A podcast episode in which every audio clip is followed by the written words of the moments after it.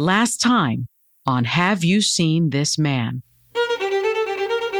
John Ruffo was backed into a corner, but still free on bail. You think this guy would run? Yeah, yeah. I would. I put it this way: I'd keep an eye out. His lawyers were ready with a scorching defense. At its core, the claim that Ruffo really was secretly working with the government. Obviously, there was something going on with the Russians. A stunning revelation withheld from the U.S. Marshals.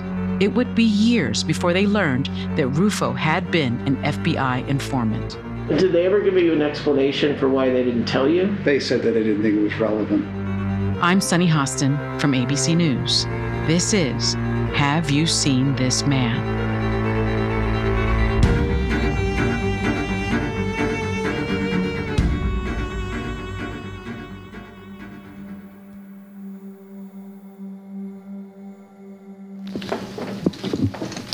Uh, good afternoon, ladies and gentlemen. I'm Louis Freeh, the FBI director, and uh, let me just introduce to you the. At the very moment John Ruffo's lawyers were building his defense, another man was being thrust into the spotlight. We're announcing today the arrest of FBI Supervisory Special Agent Earl Pitts for conspiracy to commit espionage, attempted espionage, and other offenses. Had John Ruffo's case just become more complicated? For that, we turn again to our senior investigative reporter, Matthew Mosk.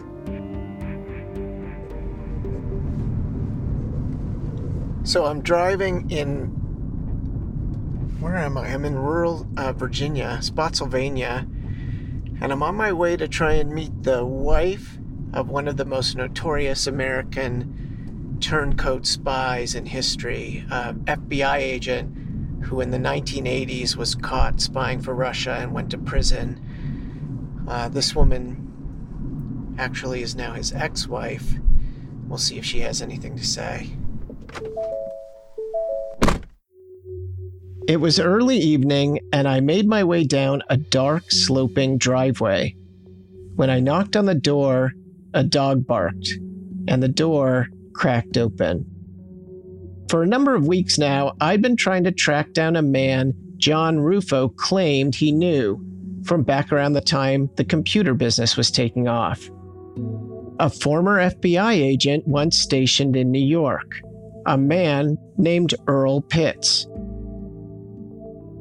But Pitts was no ordinary FBI agent. He was a notorious traitor, and he wasn't going to be easy to find. I had tracked down his ex wife, Mary, to ask for help. Decades ago, she made headlines because she had helped turn him in. It was an unthinkable turn of events, as she explained at the time on 60 Minutes. Was it a big step for you? Yes. I knew that he would be totally devastated that I could go behind his back to someone else. And at that point, I realized my marriage was going to be over one way or the other. But that chapter is long past. As she heard my request, she listened politely, but was skeptical. I first heard about Earl Pitts from another woman betrayed by her husband. Someone who also saw a storybook marriage obliterated by a seismic jolt. John Ruffo's wife, Linda. Linda first told me about him during a dinner, not long after we met. She had a hunch he was important to Ruffo's story, but didn't know exactly why. I didn't understand exactly what was going on and it, it was kind of scary. And you had mentioned that one of the agents was a man named Earl Pitts. He wasn't one of the agents that came into our office, but it was during the investigation of Earl Pitts, who was sentenced to a very long sentence for being a spy. And what was the connection there? That name kept coming up during that time. Did Ruffo really know Earl Pitts? Report to him? His legal files gave me a first glimpse into his interactions with the FBI. But buried deep in those boxes was another set of papers. I can't know for sure why, but after his arrest, Ruffo took time to make a written record of his work for the government. And now I was looking at a copy.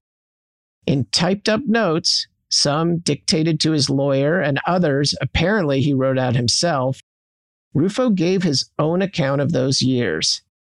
This is a colleague of mine reading from his journals.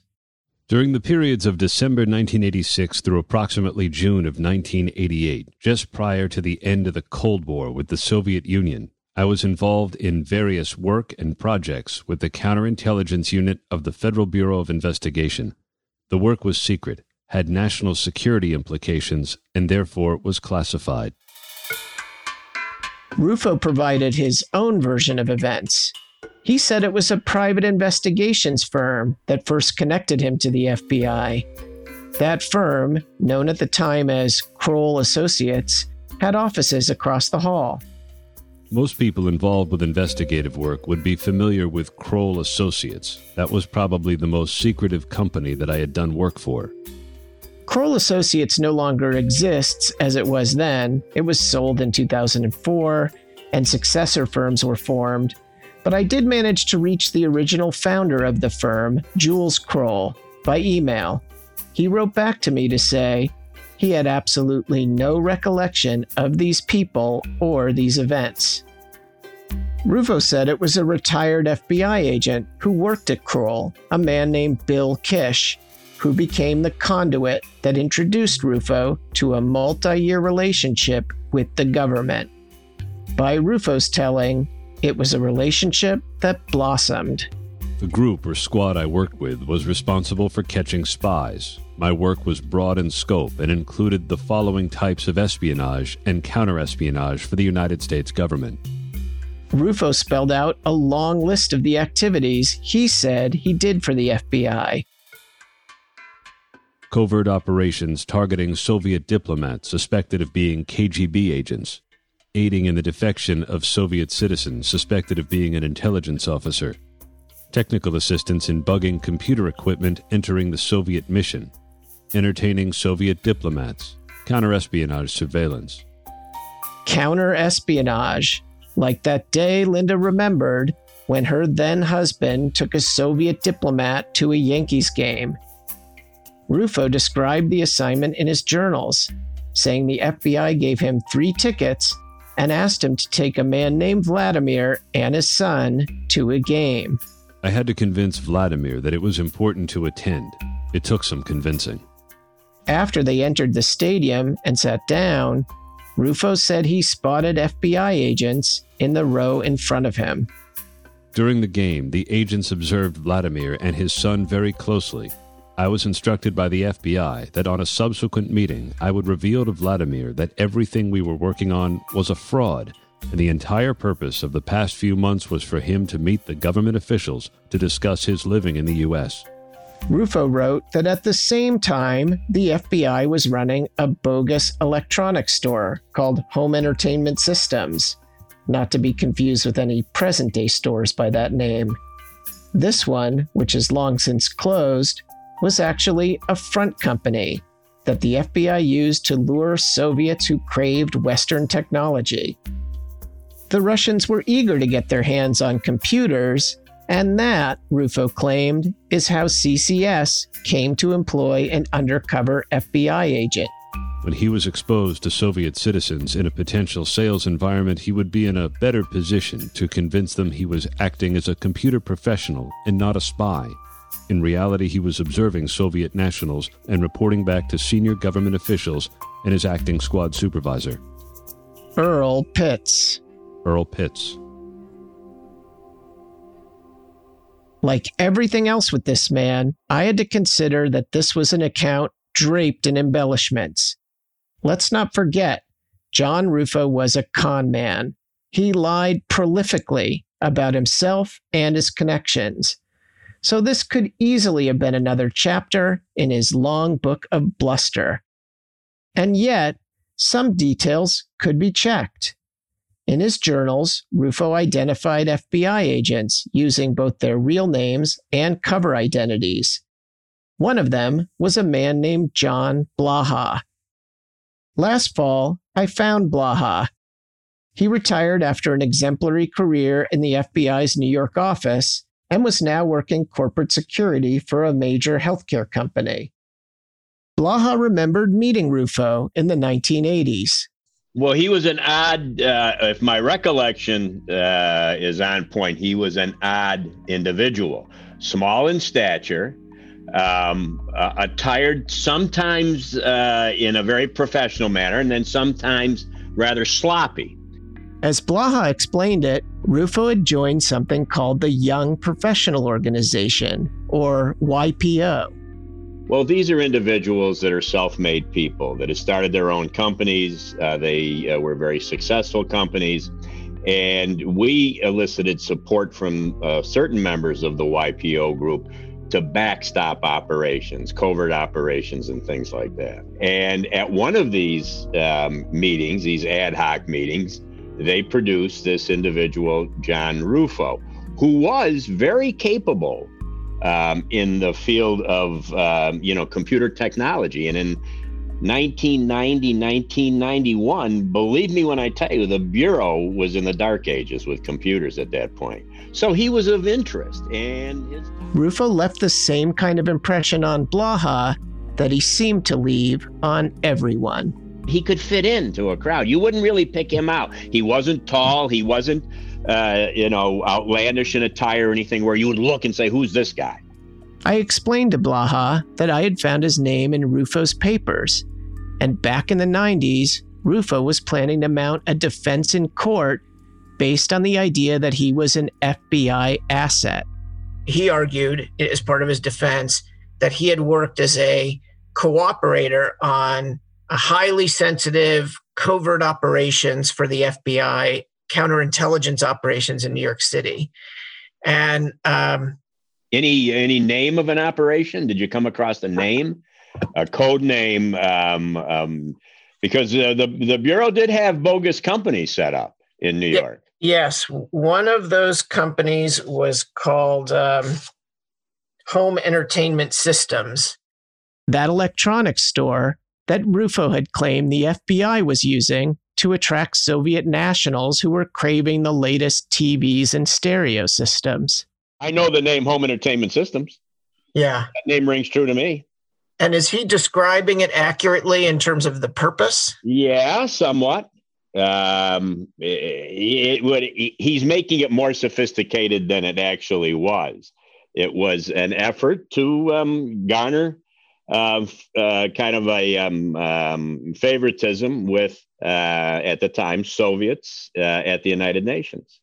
They um, longed for equipment, uh, high uh, tech equipment. I asked Blaha why the FBI might turn to someone like Ruffo what possible purpose could he and his computer business serve?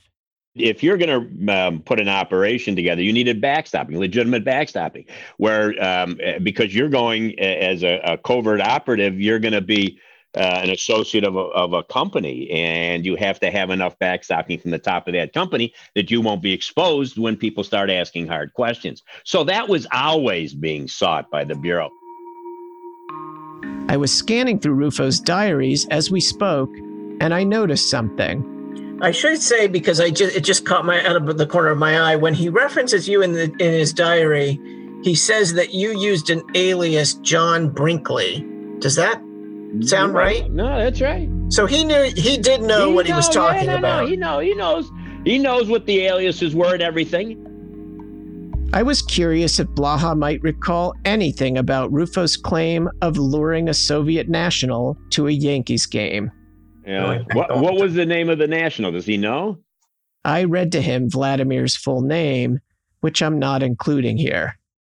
Yeah, don't. Name means nothing to me. Yeah. And he claims in here, and and I'm curious about this because of what later happened, right. that the supervisor on that operation was Earl Pitts holy. So he's saying that he had a connection to Earl Pitts, who obviously uh, committed treason. Um, oh my God. This is more involved than uh, I could ever imagine. A thought occurred to me as I was talking to Blaha. If John Ruffo really was making contact with the Russians, could they have helped him when he suddenly, desperately needed to get out of the country? He left obviously from Kennedy Airport. That's the way he got out of here because he's in Queens. Well, His car was found at Kennedy Airport. Okay. But nobody knows how he left. Little sneaky son of a gun. Well, when when you have technical capabilities, um, I don't I don't see him having a network where he could uh, go to someone and say, "I need a, a, phony set of ID pulled together for me." I don't think he could. Uh, I don't think he had that kind of connection. This uh, this was a, to me a low a low um, end player. He wasn't. He wanted to be bigger than he was. He wanted to seem more important than he was. Um, but you have to be, um, you have to work in some pretty murky water to be able to contact somebody and say, pull together a passport, bogus passport, and ID for me. Would he have had anything as an expert on computers, as yes. somebody to he offer the Soviets? Yes. He may have. Yeah. I mean, that's a possibility. I think we both knew this was veering into very speculative territory. Um, the, the point you bring out about Russia is interesting, though. Would I mean that's an interesting concept? I would have. The retired FBI agent had shed new light on some of the most shadowy questions about Ruffo's past. But one topic remained murky whether he worked with the FBI agent turned spy, Earl Pitts. I didn't I didn't know him at all. Earl Pitts, you bring up some interesting things here, Matthew. Yeah, no, no, you're uh, you're onto something here. This is a good story. This is World News Tonight with Peter Jennings. The arrest of Earl Pitts in December 1996 was big national news. At a courthouse outside Washington today, the FBI announced that Earl Pitts, a 13 year veteran of the Bureau itself, will be charged with spying for Moscow. Here's ABC's Barry Sareth. At a federal courthouse in Alexandria, Virginia, Earl Pitts was formally charged with two counts of espionage and two lesser charges. Pitts, a 43 year old supervisor, is only the second FBI agent ever charged with spying. A top federal prosecutor branded him a traitor. Nothing was sacred to Pitts. He was willing to betray his country, his agency, and his fellow agents. I reached out to my friend and colleague Pierre Thomas, now the Chief Justice correspondent for ABC News, who covered the arrest that day as a young reporter for the Washington Post. I have to admit that the US government, the FBI in particular, was shell shocked, just shell shocked that their own people would be among the folks who would turn coat. I mean, suddenly it was in their own house and it was extremely damaging. This was all going down at a time when both countries were on a hair trigger. I, I call it high stakes chess. That's what they were playing. And back then, the quintessential thing to do was to find someone on the inside of the other government willing to betray their country. And Earl Pitts was one of those people that was an invaluable asset uh, to the Russian government. Pierre told me Pitts did something the FBI thought simply could not happen. The thing that was so insidious about what Earl Pitts did is that he took the heart of what the FBI's counterintelligence operations were in New York and exposed them to the Russians. They wanted to know who we were talking to, they wanted to know what we were talking about. That's precisely what Earl Pitts was providing them. The case left a mark. When you spoke to FBI officials, you could hear in their voice their angst. You could hear in their voice that this was something personal, not just grave in terms of what it meant, but always, it was also embarrassing. It was embarrassing. This is the FBI. I mean, those are, those three letters evoke something in this country still, and that's just not the story that you wanted. That's not the the image that you wanted. The notion that an FBI agent would be willing to, for money, for cold hard cash, to give up information about uh, what the FBI and the U.S. government was doing is just, you know, beyond the pale. Hearing this, there was a question gnawing at me. Why was a copy of Earl Pitt's indictment sitting in a file kept by Ruffo's attorney? Did they really know each other, as Ruffo claimed? I knew nothing that Ruffo said could be taken at face value. He certainly wasn't afraid to embellish an association with the FBI to work an advantage. In fact, this happened during the middle of the Project Star scam. As he was investing millions, Merrill Lynch raised a red flag about Ruffo and Reiners. The company even suspended the CCS trading account, suspecting the two were laundering money and demanding to know where all this cash was coming from. Ruffo told Merrill Lynch, call the FBI, that his money stemmed from work with the government. And the head of security for the brokerage firm did just that, reaching the chief of the FBI's New York office. Documents show how the chief responded. The FBI, quote, may have done some business with CCS, but he provided no details. It's just very, very odd, you know. Retired U.S. Marshal Barry Boatwright, one of the first deputies to hunt for Ruffo, told me it was like Ruffo had some kind of pull with the FBI that he just never fully understood. From the beginning, through all of the all of the fraud that he had done, the lives he was living, and all the different players in it his attorney, you know, the FBI, the um, U.S. Attorney's Office, um, other people that were involved with Ruffo. It's just when you put the whole thing together, it's just weird. It just, there's a lot of questions in there that we just don't know. And after his arrest, Ruffo mounted a defense resting on those connections. Ruffo's lawyer, Judd Burstein, even wrote to prosecutors to alert them. Ruffo had a contract with the FBI that said CCS might need to, quote, participate in unlawful acts, and that the FBI might, quote, expressly authorize such acts.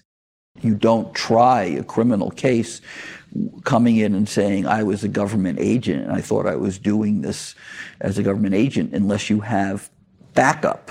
How hard did the government fight you on being able to reveal John's secret role with the FBI? They they fought me very hard. They fought me. Barry told me it was the kind of thing that could ultimately prove embarrassing to the FBI if it was played up in court.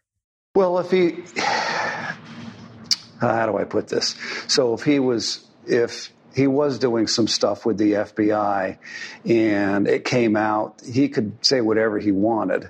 And I don't know that they would have wanted that publicity that, you know, hey, look, this guy that we just, you know, investigated was actually working with us. It, just, just wouldn't look good. Especially right at the moment the agency was being hit with a spy scandal. I spent months trying to get in touch with the prosecutors who handled the Ruffo case, but none of them would agree to speak with me. The media team at the U.S. Attorney's Office tried as well, without success. I even sent a letter by express mail to the home of prosecutor John Klein, who led the case, but I received no reply. I did, however, speak with Gene Rossi. Rossi's a former federal prosecutor who worked in the same Virginia office that brought the charges against Ruffo, though he arrived just after Ruffo's disappearance. I met him at his Georgetown office to get his read on what might have happened in the case. Rossi sat behind his desk and scanned through the Ruffo plea agreement. He paused as he read the provision allowing Ruffo to turn himself into prison even after he was sentenced. I may agree to bond before sentencing, but I never would have agreed to voluntary surrender.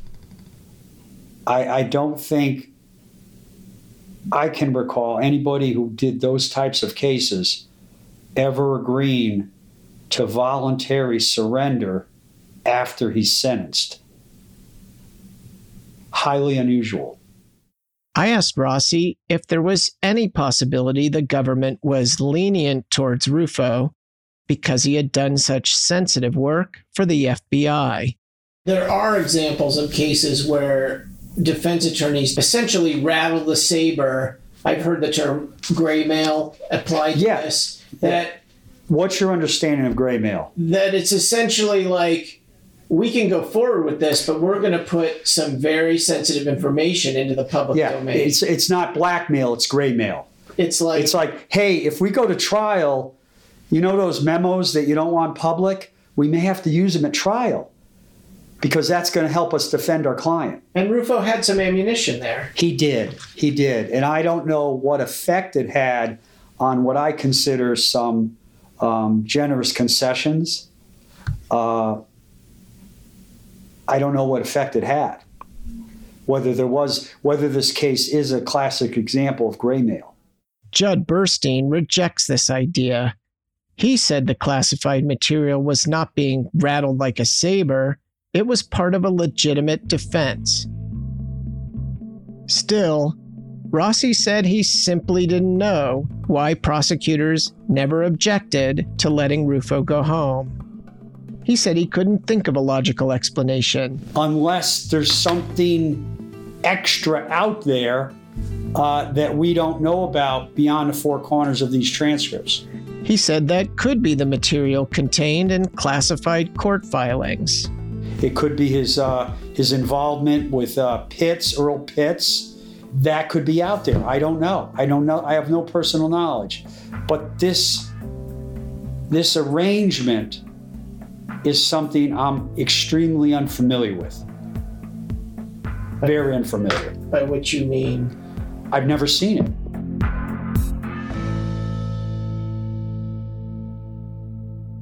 I still didn't know why prosecutors never objected to letting Ruffo drive himself to prison, or whether it had anything to do with that other big case happening at the same time the Earl Pitts prosecution. It was dusk in the Virginia suburbs outside the home of Pitts's ex wife, Mary. She had asked me not to record our conversation, but she was kind and polite. And after a few minutes of talking, I headed back to my car, encouraged. All right, so I just met Mary, who is the ex wife of Earl Edwin Pitts, and uh, she's agreed, begrudgingly, but with interest in helping the marshals solve this case, uh, to help us track down Earl Pitts, uh, who has just been released from prison. She's been resisting contacting, but now feels that there could be some good in getting back in touch. We'll see if that works.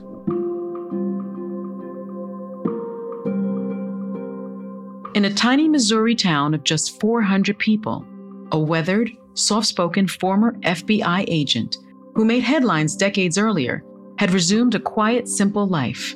One day last year, he left his tranquil farm plot and drove an hour south to Springfield. Are you Earl? Yes. Hi, I'm Matt Mosk. Nice to meet you. Nice to meet you. Thanks so much for doing this. Oh, sure. When we come back,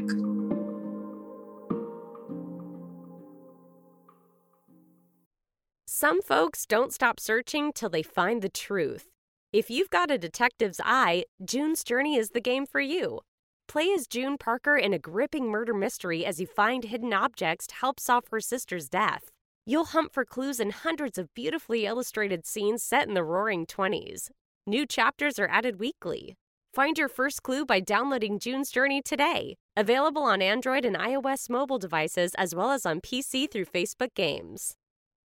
Hey, I'm Andy Mitchell, a New York Times bestselling author. And I'm Sabrina Kohlberg, a morning television producer. We're moms of toddlers and best friends of 20 years. And we both love to talk about being parents, yes, but also pop culture. So we're combining our two interests by talking to celebrities, writers, and fellow scholars of TV and movies. Cinema, really. About what we all can learn from the fictional moms we love to watch. From ABC Audio and Good Morning America, Pop Culture Moms is out now wherever you listen to podcasts.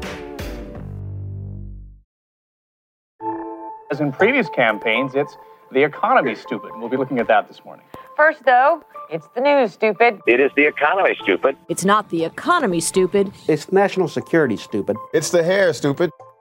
In 1992, one of the best known pieces of presidential campaign wisdom was born. It's the economy, stupid. But was it actually the economy that won Bill Clinton that election? In a new series from the 538 Politics podcast, we're taking a look back at conventional wisdom from past elections with a critical lens. Where did that wisdom come from? And does it hold up today? Find the Campaign Throwback series in the 538 Politics feed wherever you get your podcasts. People who disappear without a trace. Where is she? The most notorious murder cases in New York. Pure evil. And the most devious killers. There's a Hannibal Lecter feel to him. For chilling true crime stories, follow the True Crime NYC podcast wherever you listen.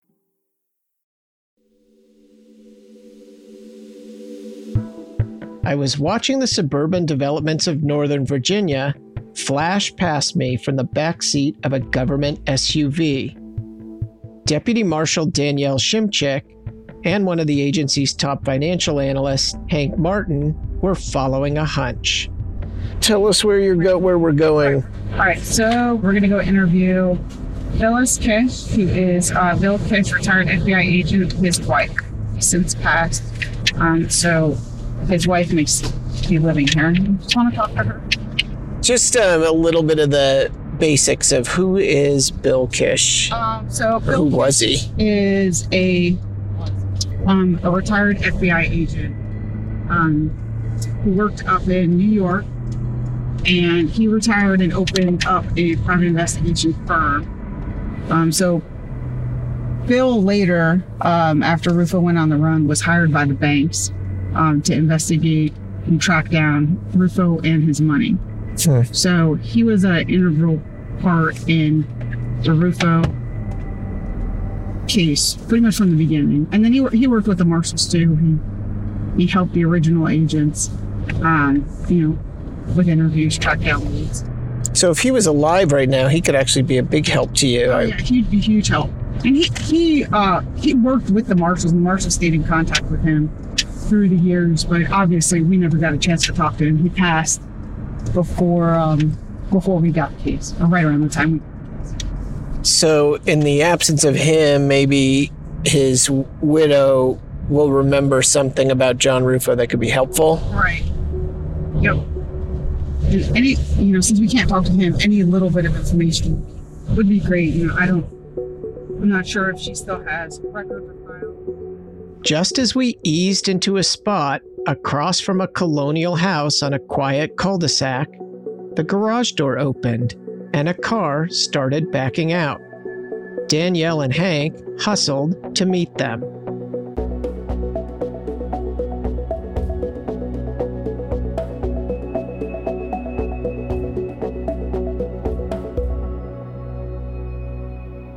The marshals were on the hunt for one new stream of information, and I was looking for another by trying to track down the man behind one of the more unusual spy cases in FBI history.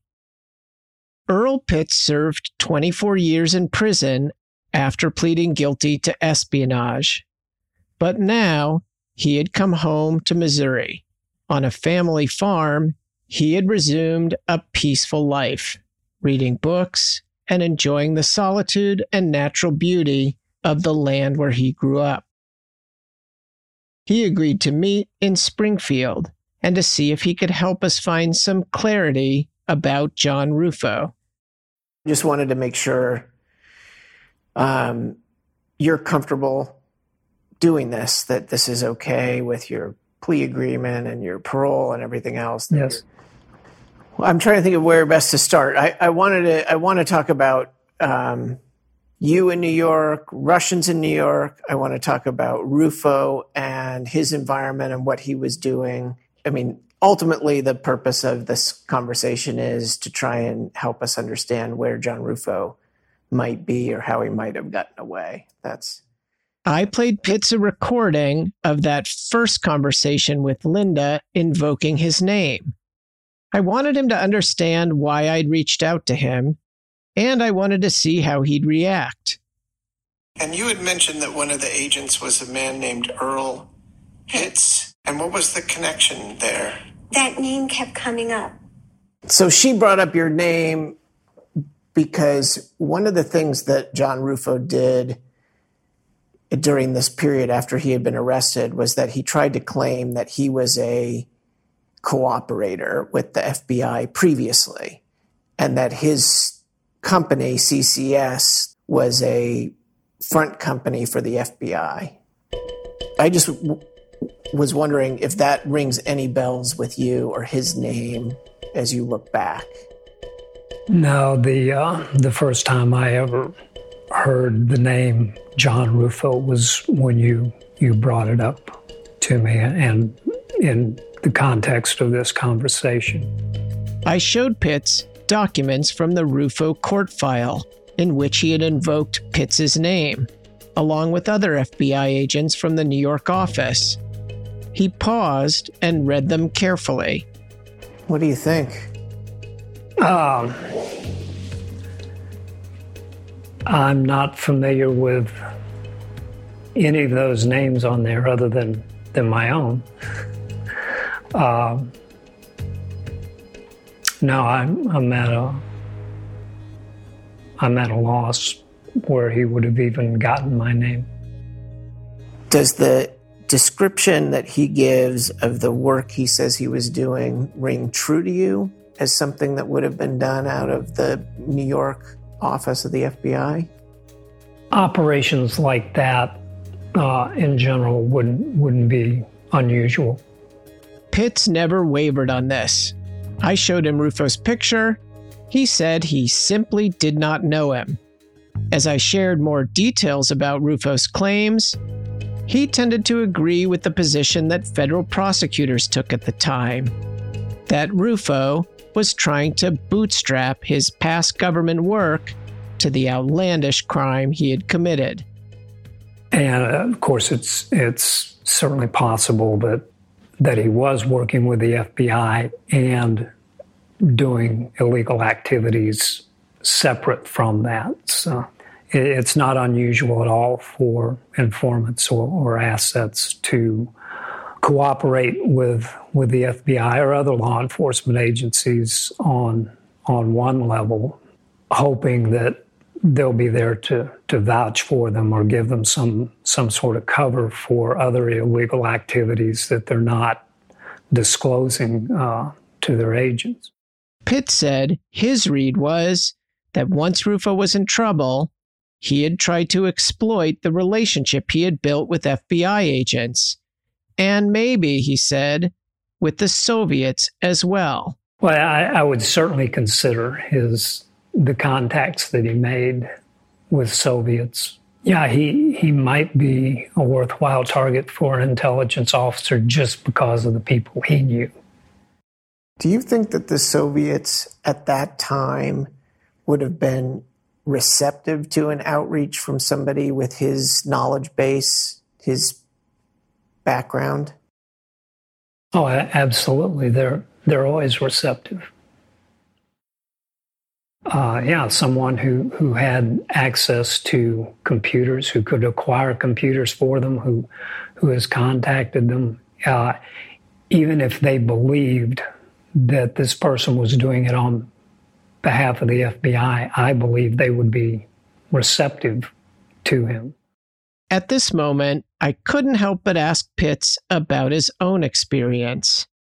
I mean, this was someone who had allegedly made his own plan to mount an escape, as FBI Director Louis Freeh told reporters after his arrest. As the U.S. Attorney indicated, it was an emergency escape plan, and it was a plan which he developed and which uh, uh, was a subject of great concern, obviously, during the course. Can I ask you about your personal experience? Because I watched the press conference that Louis Freeh held after your arrest, where he insinuated, I think he said outright, um, that, that you had a plan to leave the country. And is that true? Did you contemplate leaving the country or, or being exfiltrated in some way?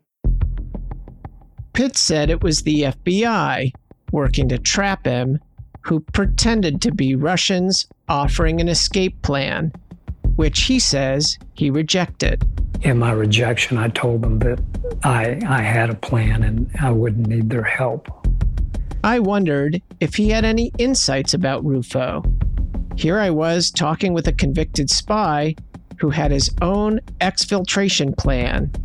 Did he think Ruffo had a plan or could have asked the Russians for help in getting away?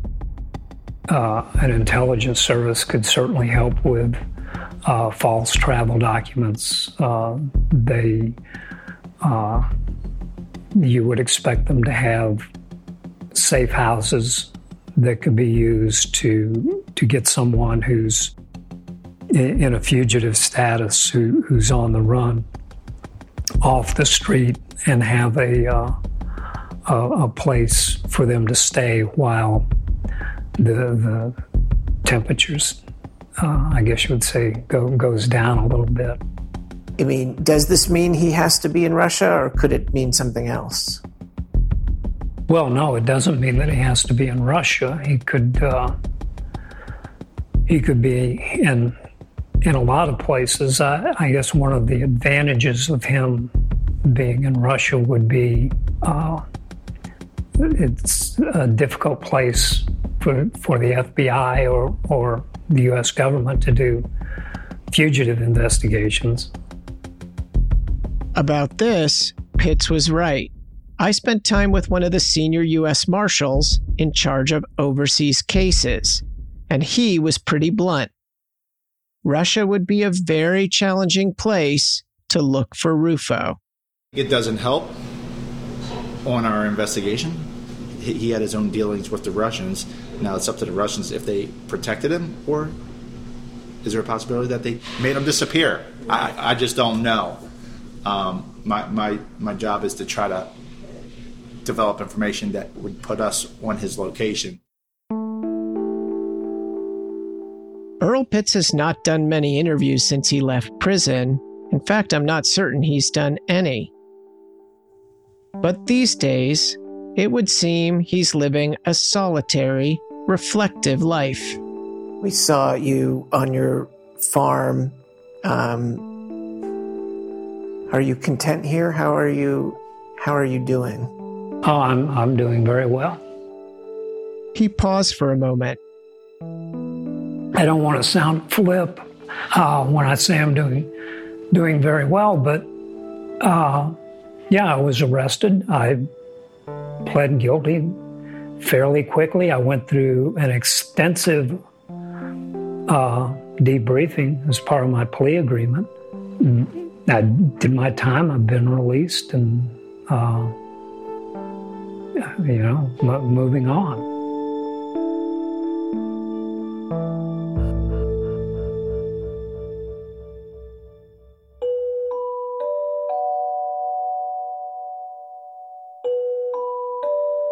I left Missouri with the impossible task of squaring two versions of a story that couldn't both be true. Earl Pitts was insistent. He did not know John Ruffo and John Ruffo swore he did. Only one's telling the truth, but which one? The slippery con man with a track record of lies, or the Soviet spy fluent in deception? Back in suburban Virginia, Danielle and Hank emerged from the home we thought belonged to the widow of Bill Kish that retired FBI agent hired by banks to find the money they loaned to John Ruffo. How'd it go? Fantastic. All right, we'll talk in the car. That's great. Oh, it went well. The house actually belongs to Bill Kish's daughter Karen and her husband Ralph. They told the deputies that they didn't know anything about Ruffo but Karen's brother, Kevin, might. As we prepared to leave, Karen and Ralph came out from the house, and Ralph seemed excited. I just spoke to Kevin. Oh, good. And I said, uh, it's about one of your father's cases. And the, the name off of off the tip of his tongue was Ruffo. he goes, amazing. I think I know where he lives. I asked Ralph to explain. So you came out and you told them you talked to her brother. Her brother, which is Bill Kish's son. And what did he tell you? I said they're looking at an old case, and he said Ruffo right off the. Wow. And I said, well, they'll probably call you about him. I said because I knew if anybody would know, it would be Kevin. Yeah. And so he said, yeah, I, I, I think I know where he lives. So. He knows where Ruffo lives. That's what he said, but I mean, that's this is probably years ago. As the U.S. Marshals continue their investigation into John Ruffo, the leads they find keep pointing them in one direction toward Italy. The clothes were Italian, the uh, restaurants were Italian, uh, learning the language. Everything, it seemed to me, was about Italy. And the investigation could take another turn with an assist from the son of a private eye who closely followed the case in the years before he died. Hey, Kevin. Hey, this is Danielle Shimchick with the U.S. Marshals. How are you? Next time on Have You Seen This Man?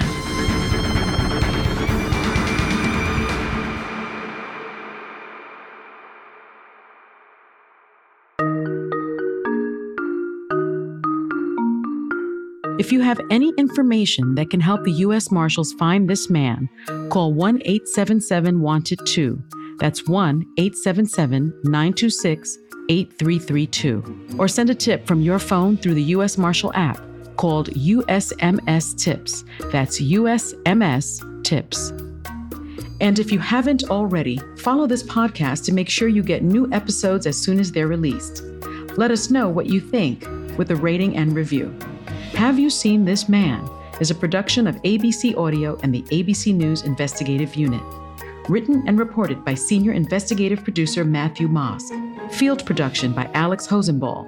Additional reporting by Kate Holland. Produced by Susie Liu and Kate Holland.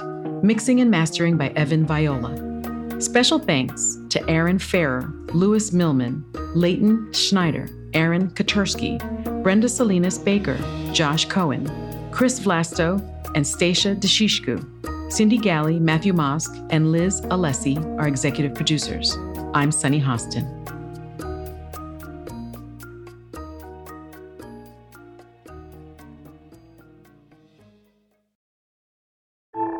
As in previous campaigns, it's the economy stupid. We'll be looking at that this morning. First, though, it's the news, stupid. It is the economy, stupid. It's not the economy, stupid. It's national security, stupid. It's the hair, stupid. In 1992, one of the best known pieces of presidential campaign wisdom was born. It's the economy, stupid. But was it actually the economy that won Bill Clinton that election? In a new series from the 538 Politics podcast, we're taking a look back at conventional wisdom from past elections with a critical lens. Where did that wisdom come from? And does it hold up today? Find the Campaign Throwback series in the 538 Politics feed wherever you get your podcasts.